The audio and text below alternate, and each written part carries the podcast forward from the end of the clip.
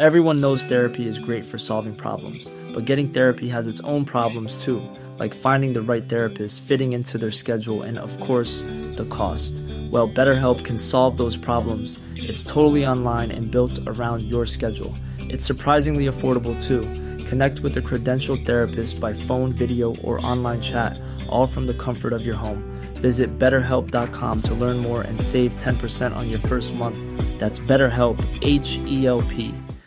Hi, I'm Daniel, founder of Pretty Litter. Cats and cat owners deserve better than any old-fashioned litter. That's why I teamed up with scientists and veterinarians to create Pretty Litter. Its innovative crystal formula has superior odor control and weighs up to 80% less than clay litter. Pretty Litter even monitors health by changing colors to help detect early signs of potential illness. It's the world's smartest kitty litter. Go to prettylitter.com and use code ACAST for 20% off your first order and a free cat toy. Terms and conditions apply. See site for details.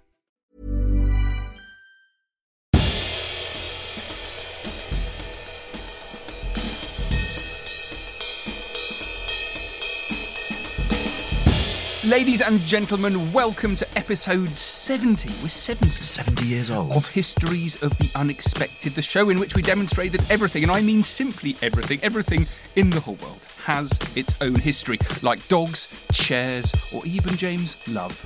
Oh, absolutely. Or smoke, the yolk, the poke, the beat, the street and the treat. I'll leave you to ponder the history of the beat. And we'll be following the links in our minds as we come across them, explaining how those histories link together in unexpected ways. Who knew, for example, Sam, who knew that the history of chairs is all about royalty, childbirth, salt water and executions? Or that the history of hats is about Churchill, Nelson and Abraham Lincoln. Ooh, they've all got distinctive hats. It's also about beavers and witches. Nice. I went for a walk with Geronimo this morning and I saw the most extraordinary chair in a field, which I will not tell you about now because I'm going to tell you about in our podcast on chairs. Oh, good. Which is not this one. I look forward to it. Because we take our turns, don't we, with what we're talking about. And this week we're going to be talking about recipes. But anyway, the man sitting opposite me, he's the Thomas Edison of historical sparks. It's Professor Extraordinaire of Early Modern British History at Plymouth University. It's James Daybell. Hello, James. Hello, Sam. And the man sitting opposite me, and I've already mentioned your name, the man sitting opposite me is the King of Content. It's the famous historical adventurer, the truly wonderful Dr. Sam Willis. Thank you very much, and hello everyone. So this week, this was inspired slightly by a podcast we did on lists. Yes.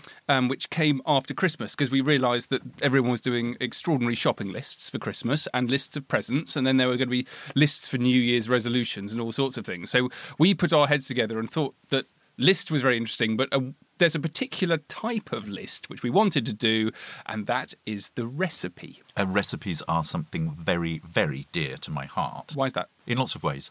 Two ways, yes. Two main ways. One, I'm a total foodie. Okay. I didn't know that. You did know that.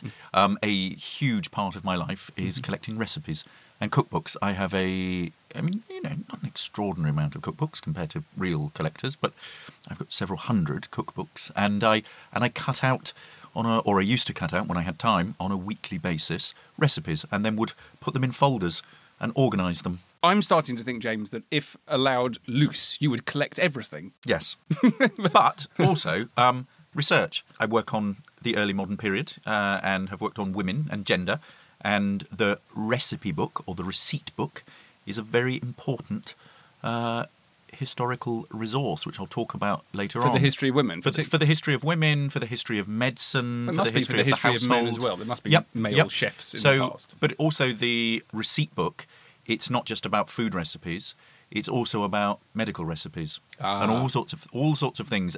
A lot of production would have happened within the household. So a lot of medical production would have happened within the household. A lot of cooking preparation would have happened in the household. So people are keeping notes on all of this. And there are some amazing manuscript and printed volumes that survive. It's essentially the early history of manufacture as well, isn't it? Yes. There's people making stuff out of very basic ingredients. And I think it's something that it really defines us as human. Yeah. Actually, we can put stuff together in a crazy mix and make something truly magical and very different. But we can also write it down. We can record it. For posterity, we could pass it on. We can improve it. Exactly.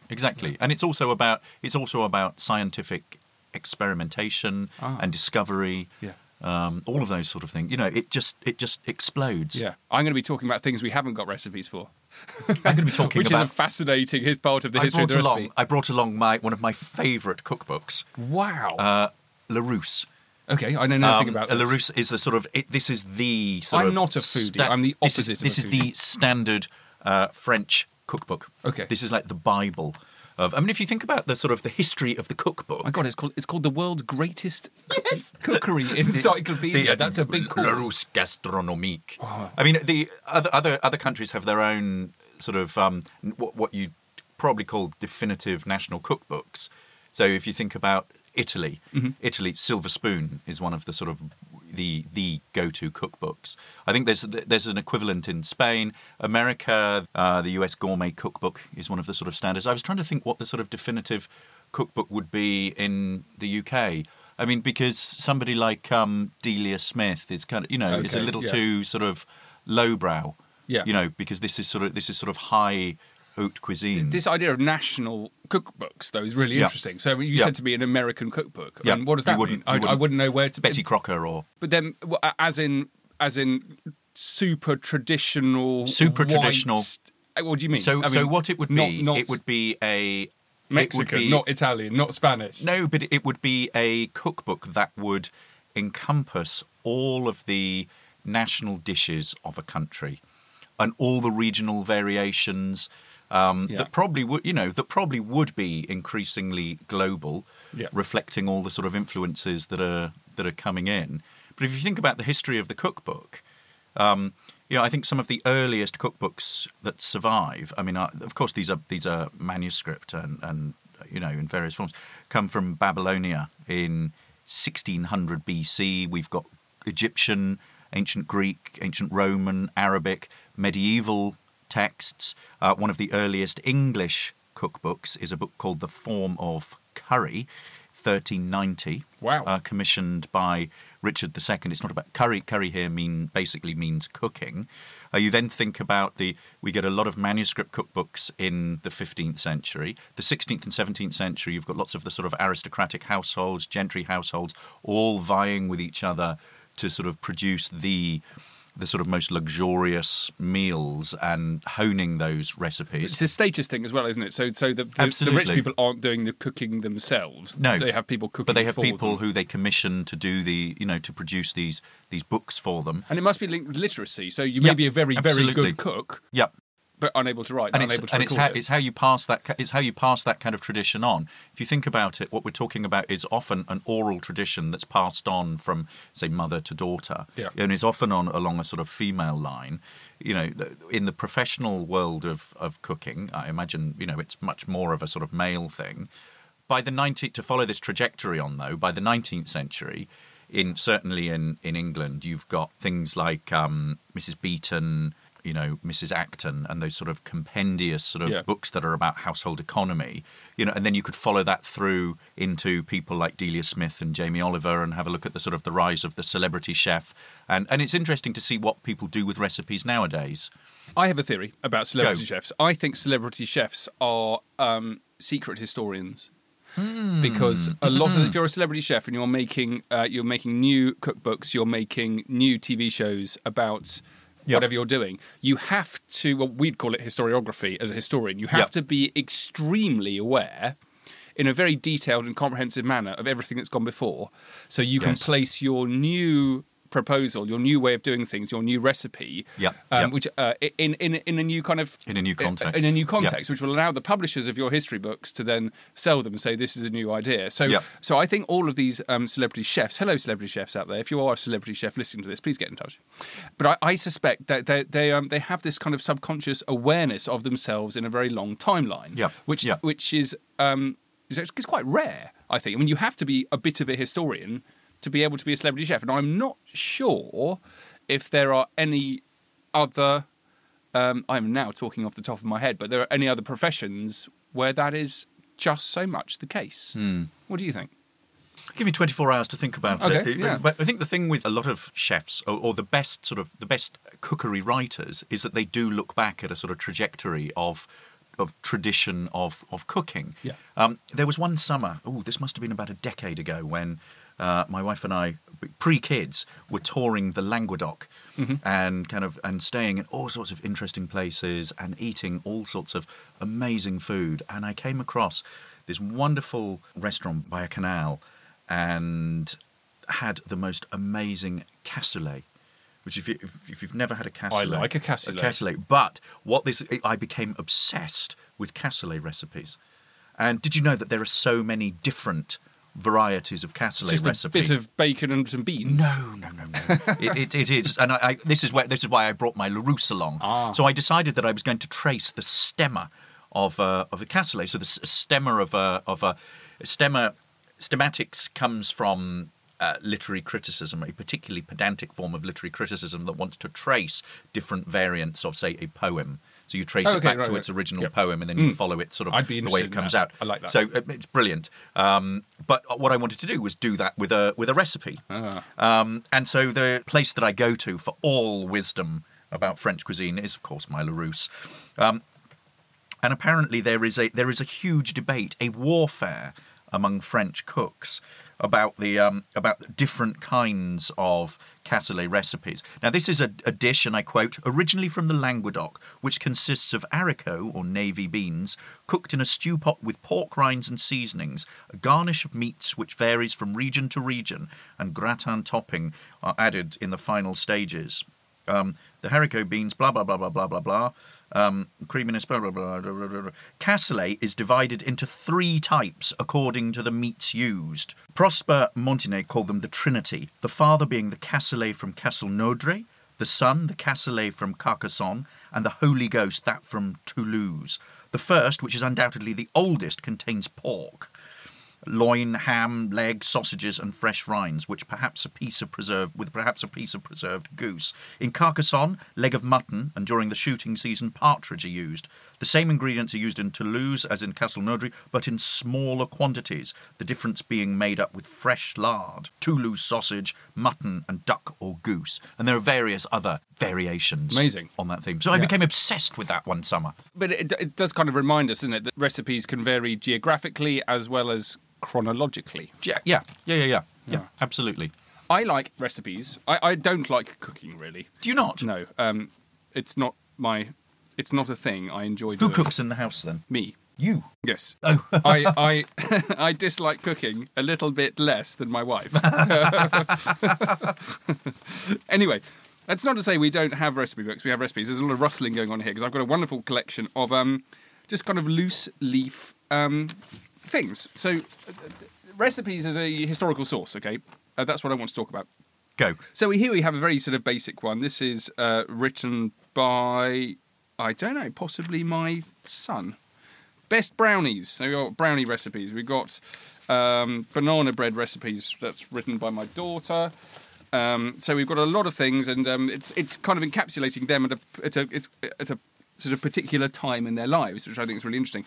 Chocolate shortbread. Now, here we go. This has been rewritten by my daughter because this recipe, you see, this sings of childhood to me. We used to have family holidays in Cornwall, and after we'd been surfing on the beach, we'd get something called chocolate shortbread, which is, it's kind of like, it's not quite a brownie, and it's made out of chocolate digestives and golden syrup and butter and sugar. It's completely... Is it like Millionaire's shortbread? Yes, with caramel it's not, in between it. No, there's no caramel, and it's not quite as intense, so you can eat quite a lot of this stuff. Oh, good. So it's more like a digestive than a Millionaire shortbread, because if you have one piece of Millionaire shortbread, you basically nearly have a heart attack. Yeah. But this is much more kind of consumable. Anyway, so it got given from my mum down to me. I wrote it in my terrible kind of scrappy doctor's handwriting, and my daughter... who is the cook in the house, she got cross with it and she's rewritten it. So this was probably her writing when she was about 5 or 6. And the ingredients are dark chocolate digestives, some kind of margarine, drinking chocolate powder, caster sugar and golden syrup. So I love that because that reminds me of my childhood, and I'm sure that in the future it will remind my daughter of her childhood, and particularly of being on the beach. So, where'd you keep them? We jammed in the corner of the kitchen. Okay. But now, this idea of having recipes passed down through the family brings me to this. Now, this is a recipe, but it's caught up with all sorts of things. And it survives in my recipe folder But if you're a historian, there's a lot more going on here, which is why I think it's particularly interesting. So here we go. This is dated 2006, March. Hello, darling. It's a glorious sunny day here, but very cold. I've just been round the block with Pickle, dog, and I'm tidying up the last of my admin before painting this afternoon. Daddy's still not well. He went to the office for a couple of hours yesterday and may go in this afternoon, but at present is upstairs, but with the games on the TV, I think that's the Olympics, to keep him company. Bronchitis is a serious illness and will take its time to go away completely. It does him no harm to have this time off either. He carries the whole show all the time.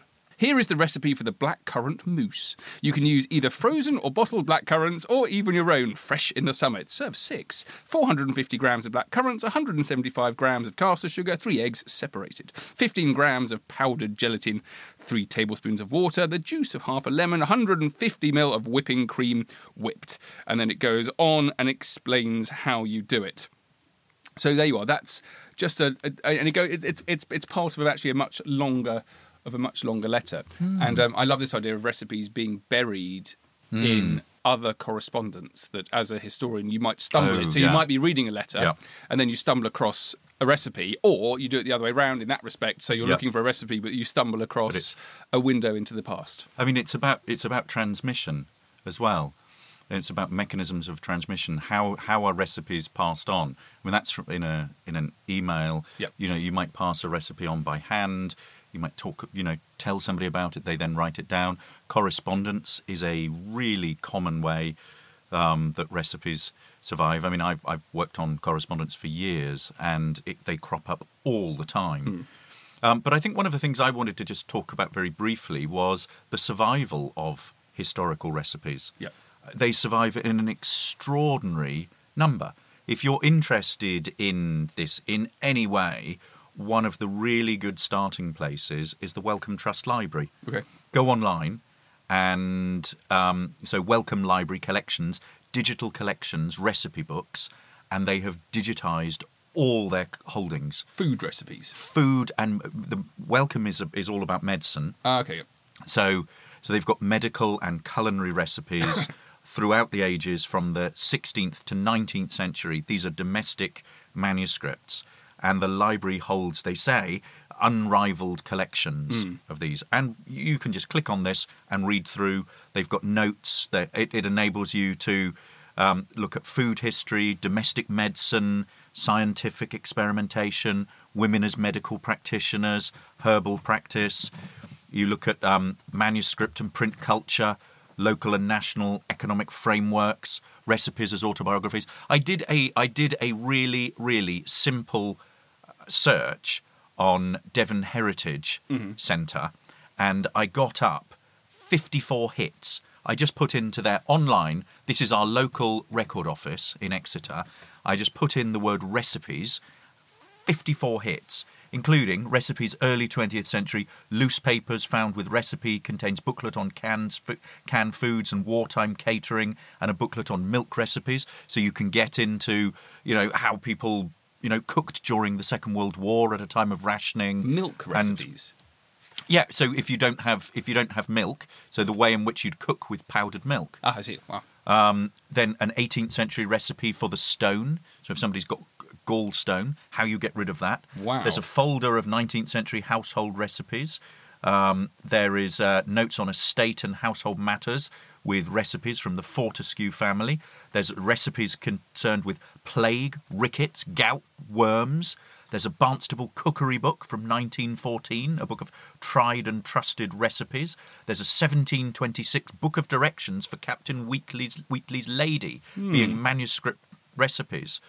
I mean, and if you go into any record office or research library in the country and you look through family and household collections, you will come up with masses and masses of stuff. I've just typed in recipe to the catalogue of the National Archives. Oh, I bet you've got several thousand hits. Wow, there's a whole lifetime of stuff here. And in all sorts of wonderful private collections, Lancashire Archives and Norfolk Record Office, the Ironbridge Gorge Museum, Library and Archives. Oh, but that's a good one. They'd make really good pies, the Derby family. Miscellaneous items on food. Derbyshire Record Office, Cornwall Record Office, the Cumbria Archive Centre, hello Cumbria Archive Centre, the Museum of English Rural Life, the Centre for Buckinghamshire Studies. They are all out. Somerset Heritage Centre, the Staffordshire and Stoke-on-Trent Archive Service. My goodness me. See, it's amazing how common these... Yes. And it's extraordinary. You'd assume they'd all be about food, but they're not. Here you are in the Lincolnshire Archives. In J.E. Sandars's papers 1890 to 91 is a recipe for treating worms in horses. Yep. We've got more food things, medical and culinary in their business as carpenters. Oh, wonderful stuff. The Leeds University Library. I want to go and look at all of these. I mean, and also I think the idea that is, I think is important to make is that it's not all about cooking. No. And it is about all manner of things. I've got just a few early modern recipes, so 16th, 17th century recipes here. The first is from an English recipe book, which gives a sweet-smelling recipe for a perfume to burn. Take 2 ounces of the powder of juniper, benjamin and storax each, 1 ounce, 6 drops of oil of cloves, 10 grains of musk. Beat all these to a paste with a little gum dragon steeped in rose or orange flower water and roll them up like big peas and flat them and dry them in a dish in the oven or sun and keep them, for they must be put in on a coal of shovels and they will give a pleasing smell. Mm. The other one, and this is one of my favourites, have you ever heard of stinkbait? Yes, we talked about this before. We talked about stinkbait before. What is it? Is it something to do with fishing? Is something that is, it's a stinky... substance that you create and you throw it out into the water as you're fishing, and it attracts all the fish. And there's a recipe in a book called Ink, Stinkbait and Revenge and Queen Elizabeth by a couple of friends of mine, Steve May and Arthur Marotti. It's a Yorkshire, Elizabethan Yorkshire yeoman's household book. And it's got several recipes in this. Take worms and lay them in a dish all night, and of the morrow... When they have purged all the earth clean, take the yolk of an egg, wheat flour, sweet, and strain them together and let them lie till you go to fish. Now, presumably, rotten worms stewed with off egg and wheat flour were irresistible to Elizabethan fish. I think that's wonderful. I like the idea of comedy recipes. Oh. They come in all sorts of forms. There's the classic sort of spoonful of love and a pinch of patience. Yes. You know, you get these often in kitchens of cottages, is how I imagine it, you know. Mm. How to survive a marriage. It's that kind of thing. Anyway, my favourite one, of course, is comes from the maritime and naval historical world. Before I go on about this, you have to understand what a olla podrida is. Do you know what it is? No. Okay, so it's like a Spanish version of a cassoulet, but a bit more full on, all right? It literally means rotten bowl. Ooh. And it's a fairly serious meal, all right? Check out this. And is this made up or is this genuine? Genuinely true. This is a traditional Spanish stew. Okay, right. Very, very calorific. Right. You have a bowl of this. It's like cheese with maggots in it. You don't need to eat for the rest of the week.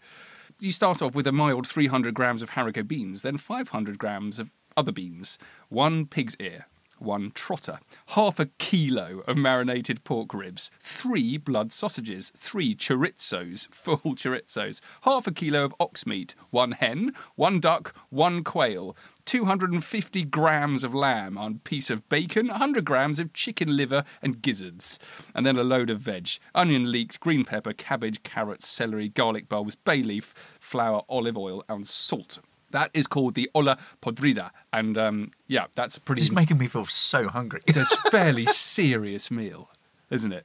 Yes, so, very. Here we are. This is what it was... have you heard of the Battle of Cape St. Vincent? Yes. Right, 1797. Top of my head. I think I might have got that wrong. No, February 1797. I'll trust you on that one. Royal Navy fighting the Spanish. So the Spanish have just joined in with the French Revolutionary War, and they're coming back from... Central America with a cargo of mercury. Again, I'm sort of grasping at straws here. It's been some time since I wrote the definitive book on it, and I've forgotten everything. One size fits all seems like a good idea for clothes until you try them on. Same goes for healthcare. That's why United Healthcare offers flexible, budget-friendly coverage for medical, vision, dental, and more. Learn more at uh1.com. Everyone knows therapy is great for solving problems, but getting therapy has its own problems too, like finding the right therapist, fitting into their schedule, and of course, the cost. Well, BetterHelp can solve those problems. It's totally online and built around your schedule. It's surprisingly affordable too. Connect with a credentialed therapist by phone, video, or online chat, all from the comfort of your home. Visit BetterHelp.com to learn more and save 10% on your first month. That's BetterHelp, H-E-L-P. There's never been a faster or easier way to start your weight loss journey than with PlushCare. PlushCare accepts most insurance plans and gives you online access to board-certified physicians who can prescribe FDA-approved weight loss medications like Wegovy and Zepbound for those who qualify. Take charge of your health and speak with a board-certified physician about a weight loss plan that's right for you. Get started today at PlushCare.com/weight loss. That's PlushCare.com/weight loss. PlushCare.com/weight loss. But people can read your book, right? Yeah, and get the definitive. If you want to actually know about this from someone who really knows what they're talking about, get my book, In the Hour of Victory. Very good book. Okay. So Nelson, it's basically when Nelson gets onto the sort of the international stage as a particularly courageous man. He captures two massive Spanish warships, and he described his actions in the battle because he knew that the Admiral of the British fleet, John Jarvis, was always rather sort of reticent in his willingness to be colourful in his descriptions. His Jarvis's letters back to the Admiralty are mind-blowingly dull. So after the battle, Nelson wrote to his wife, Fanny Nelson, and he wrote this comedy recipe, which he described as Nelson's art of cooking Spaniards.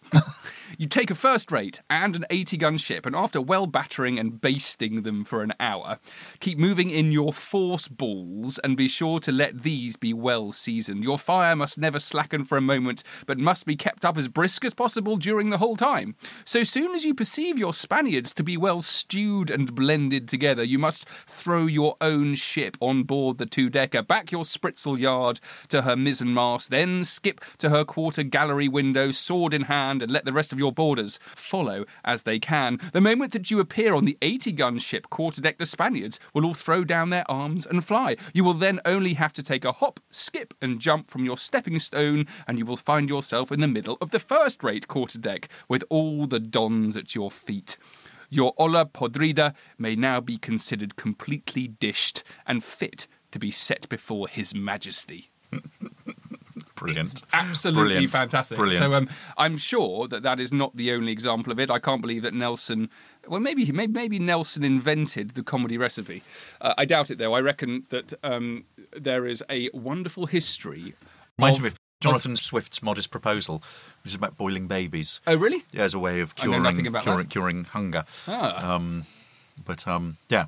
If someone find out about the boiling babies thing and get in touch with it, that would be wonderful. So, that's my take on it. That's what I would do, I think. Good. I would look into... Good. I would look into the history of comedy recipes. Excellent. Well, I mean, I was struck by... To go back to what you were talking about earlier on with your own family recipes, I think what's interesting and what I have worked on for a couple of years is historical family recipes for the... I suppose, late 15th through to the 18th century. And these are extraordinary volumes that have a central place within the household, are often owned by women, are often passed from one woman to the next generation. And you can trace a whole couple of centuries of female owners. Different types of handwriting throughout, so you can see who has been writing in it. Yep. It's been passed on from one to another.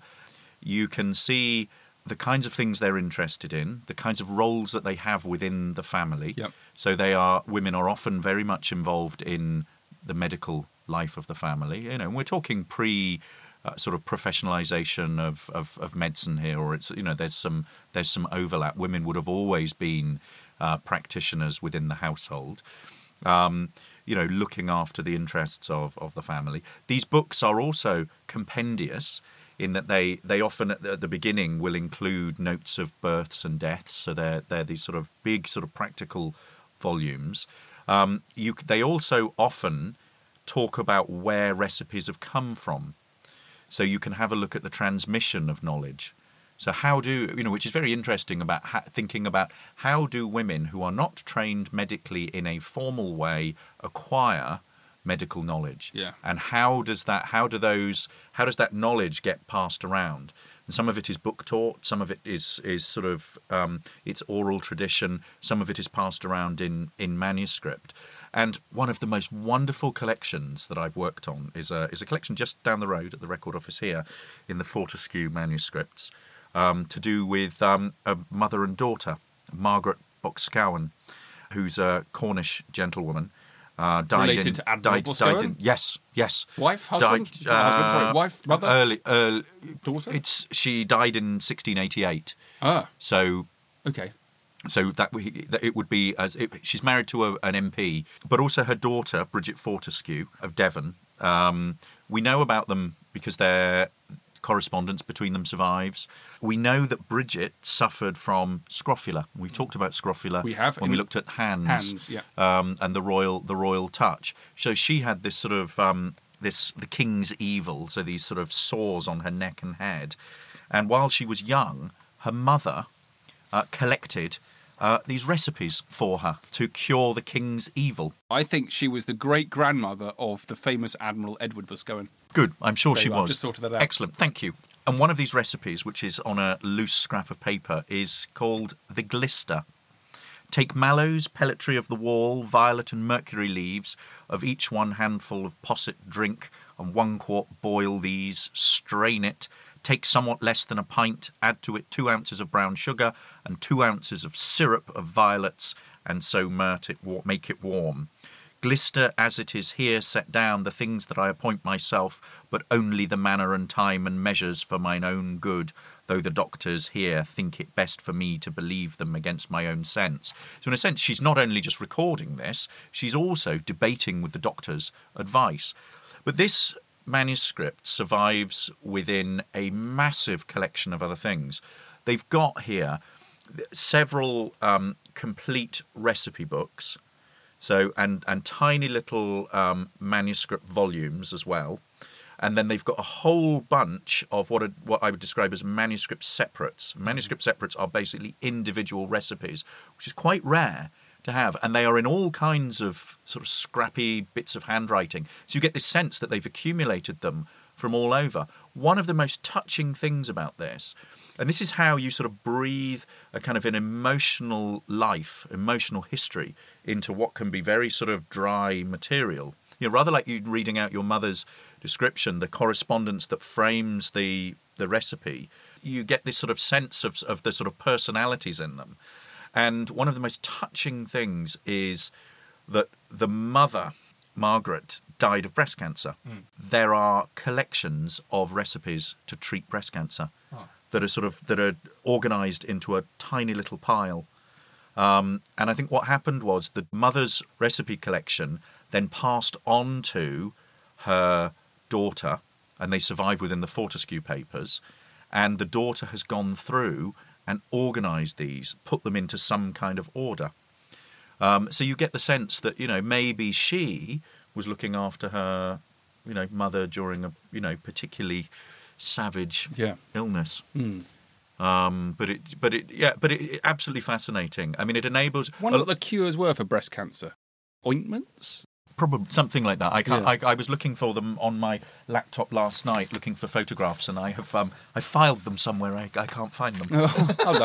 I really don't know very much about medical history at all, but I presume that there's a kind of balance between ointments and topical rubbing on creams and things and ingesting, isn't there? Yeah, and I wonder to what extent. Also, using things that are pretty. I mean, with the king's evil, using mercury, you're dealing with pretty serious stuff there. Yeah.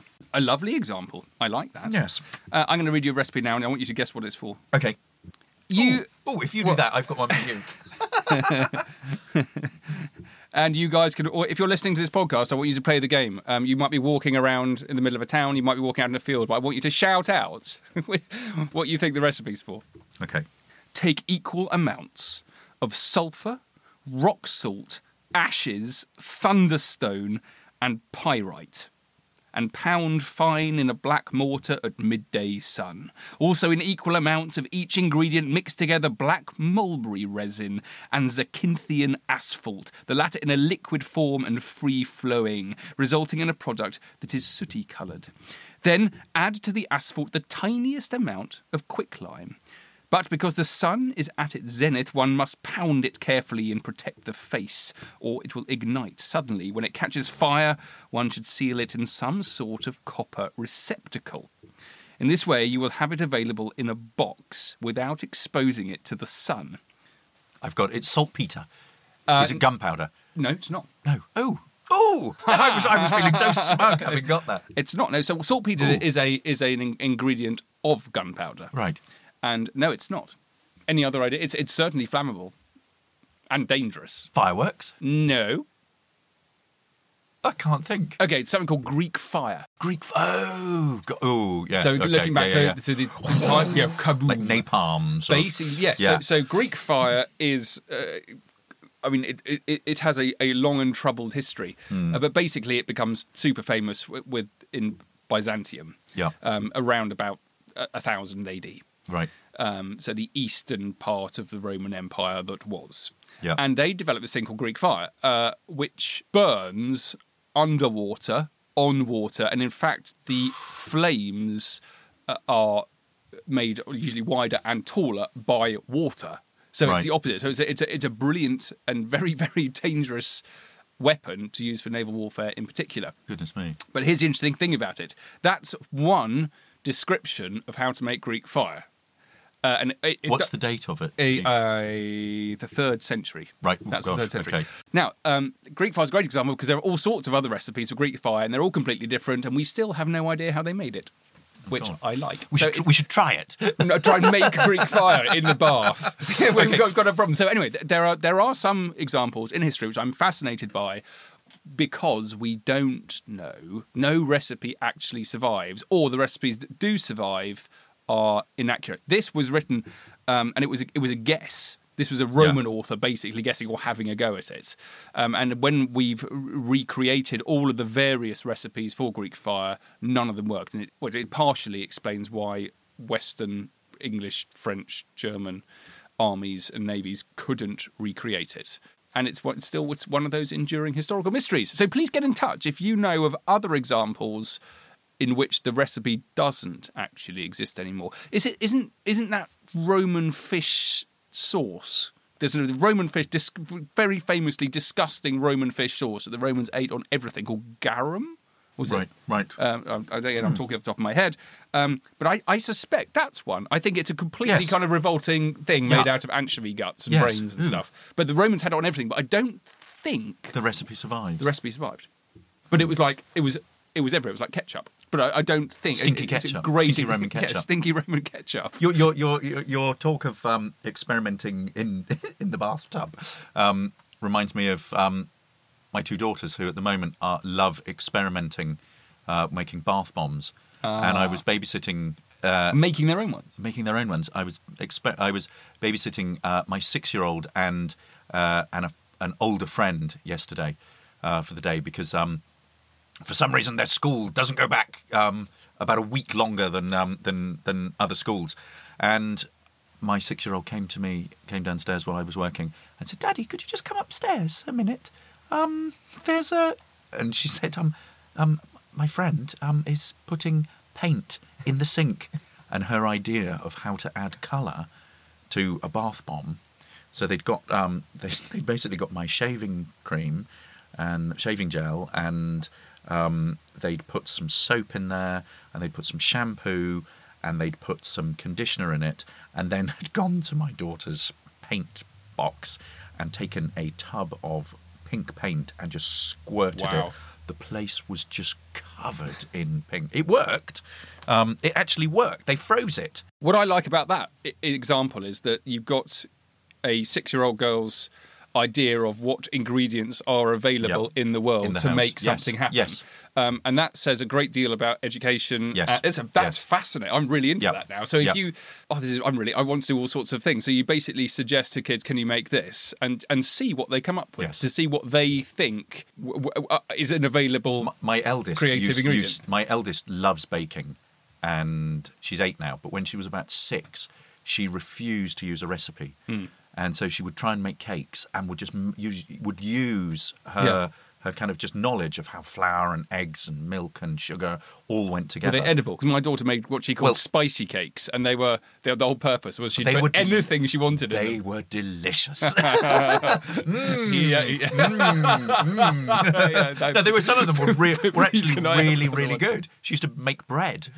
And then, ended up not with paint in it, but ended up making a kind of almost with no recipe, almost a focaccia style bread. It was quite heavy because she hadn't put any yeast in and it hadn't proved, but it was, and it had sort of tomato in it and olive and, you know, stuff. Anyway, enough of that. I have a recipe for you. See if you can tell what this is. Take half a pint of water, a pint wanting a quarter of wine, and as much vinegar, which being mixed together make a quart and a quarter of a pint more. Then take 6 ounces of galls beaten into small powder and sifted through a sieve. Put this powder into a pot by itself and pour half the water, wine and vinegar into it. Likewise, take 4 ounces of vitriol and beat it into a powder, and put it also in a pot by itself, whereinto put a quarter of the wine, water and the vinegar that remaineth, and to the other quarter put 4 ounces of gum arabic beaten to powder. That done, cover the 3 pots close and let them stand 3 or 4 days together, stirring them every day 3 or 4 times. On the first day set the pot with galls on the fire, and when it begins to seethe, stir it about till it be thoroughly warm, then strain it through a cloth into another pot and mix it with the other 2 pots, stirring them well together, and being covered, then let it stand 3 days till thou meanest to use it on the 4th day, when it is settled. Pour it out, and it will be good, blank. If there remain any dregs behind, pour some rainwater that hath stand long in a tub or vessel into it, for the older water is the better it is, and keep that until you make more, blank. So it is better than clean water. How does anyone come up with that? It's an unbelievably complicated recipe. It is. Imagine how many times someone would have tried to have made that and then just got one of those tiny steps wrong. And then it's rubbish. I know. I think that is... Oh, my God. If it helps, it's from A Book of Secrets. Do you eat it or not? No. Do you chew it? There's nothing. You don't put it in your mouth at all? No. Okay. Book of Secrets. Do you give up? No. I never give up. I'm going to get this. Is it something you put on your face? No. Think about the kinds of things that I've researched and I'm interested in, and various. So my first big book, was on. Is it ink? Yes. Well done, very you. Very good. High five. Yes, very good. And there are loads of. I mean, one of the most common recipes that you come across in the early modern period is not the sort of medical stuff. It is ink. That's amazing. Absolutely everywhere. Absolutely everywhere. No idea. I love that.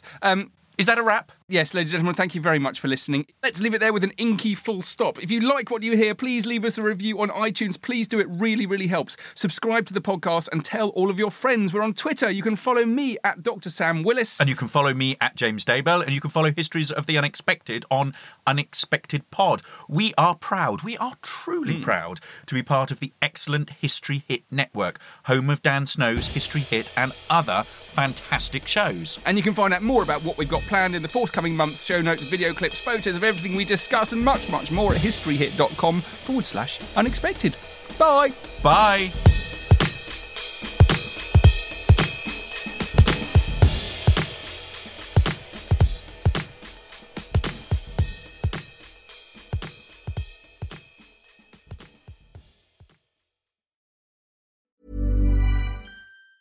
Planning for your next trip? Elevate your travel style with Quince. Quince has all the jet-setting essentials you'll want for your next getaway, like European linen, premium luggage options, buttery soft Italian leather bags, and so much more. And it's all priced at 50 to 80% less than similar brands. Plus, Quince only works with factories that use safe and ethical manufacturing practices. Pack your bags with high-quality essentials you'll be wearing for vacations to come with Quince. Go to quince.com/trip for free shipping and 365-day returns. Hi, I'm Daniel, founder of Pretty Litter. Did you know cats tend to hide symptoms of sickness and pain? I learned this the hard way after losing my cat, Gingy. So I created Pretty Litter, a health monitoring litter that helps detect early signs of illness by changing colors, saving you money and potentially your cat's life. Pretty Litter is veterinarian developed, and it's the easiest way to keep tabs on your fur baby's health right at home. Go to prettylitter.com and use code ACAST for 20% off your first order and a free cat toy. Terms and conditions apply. See site for details.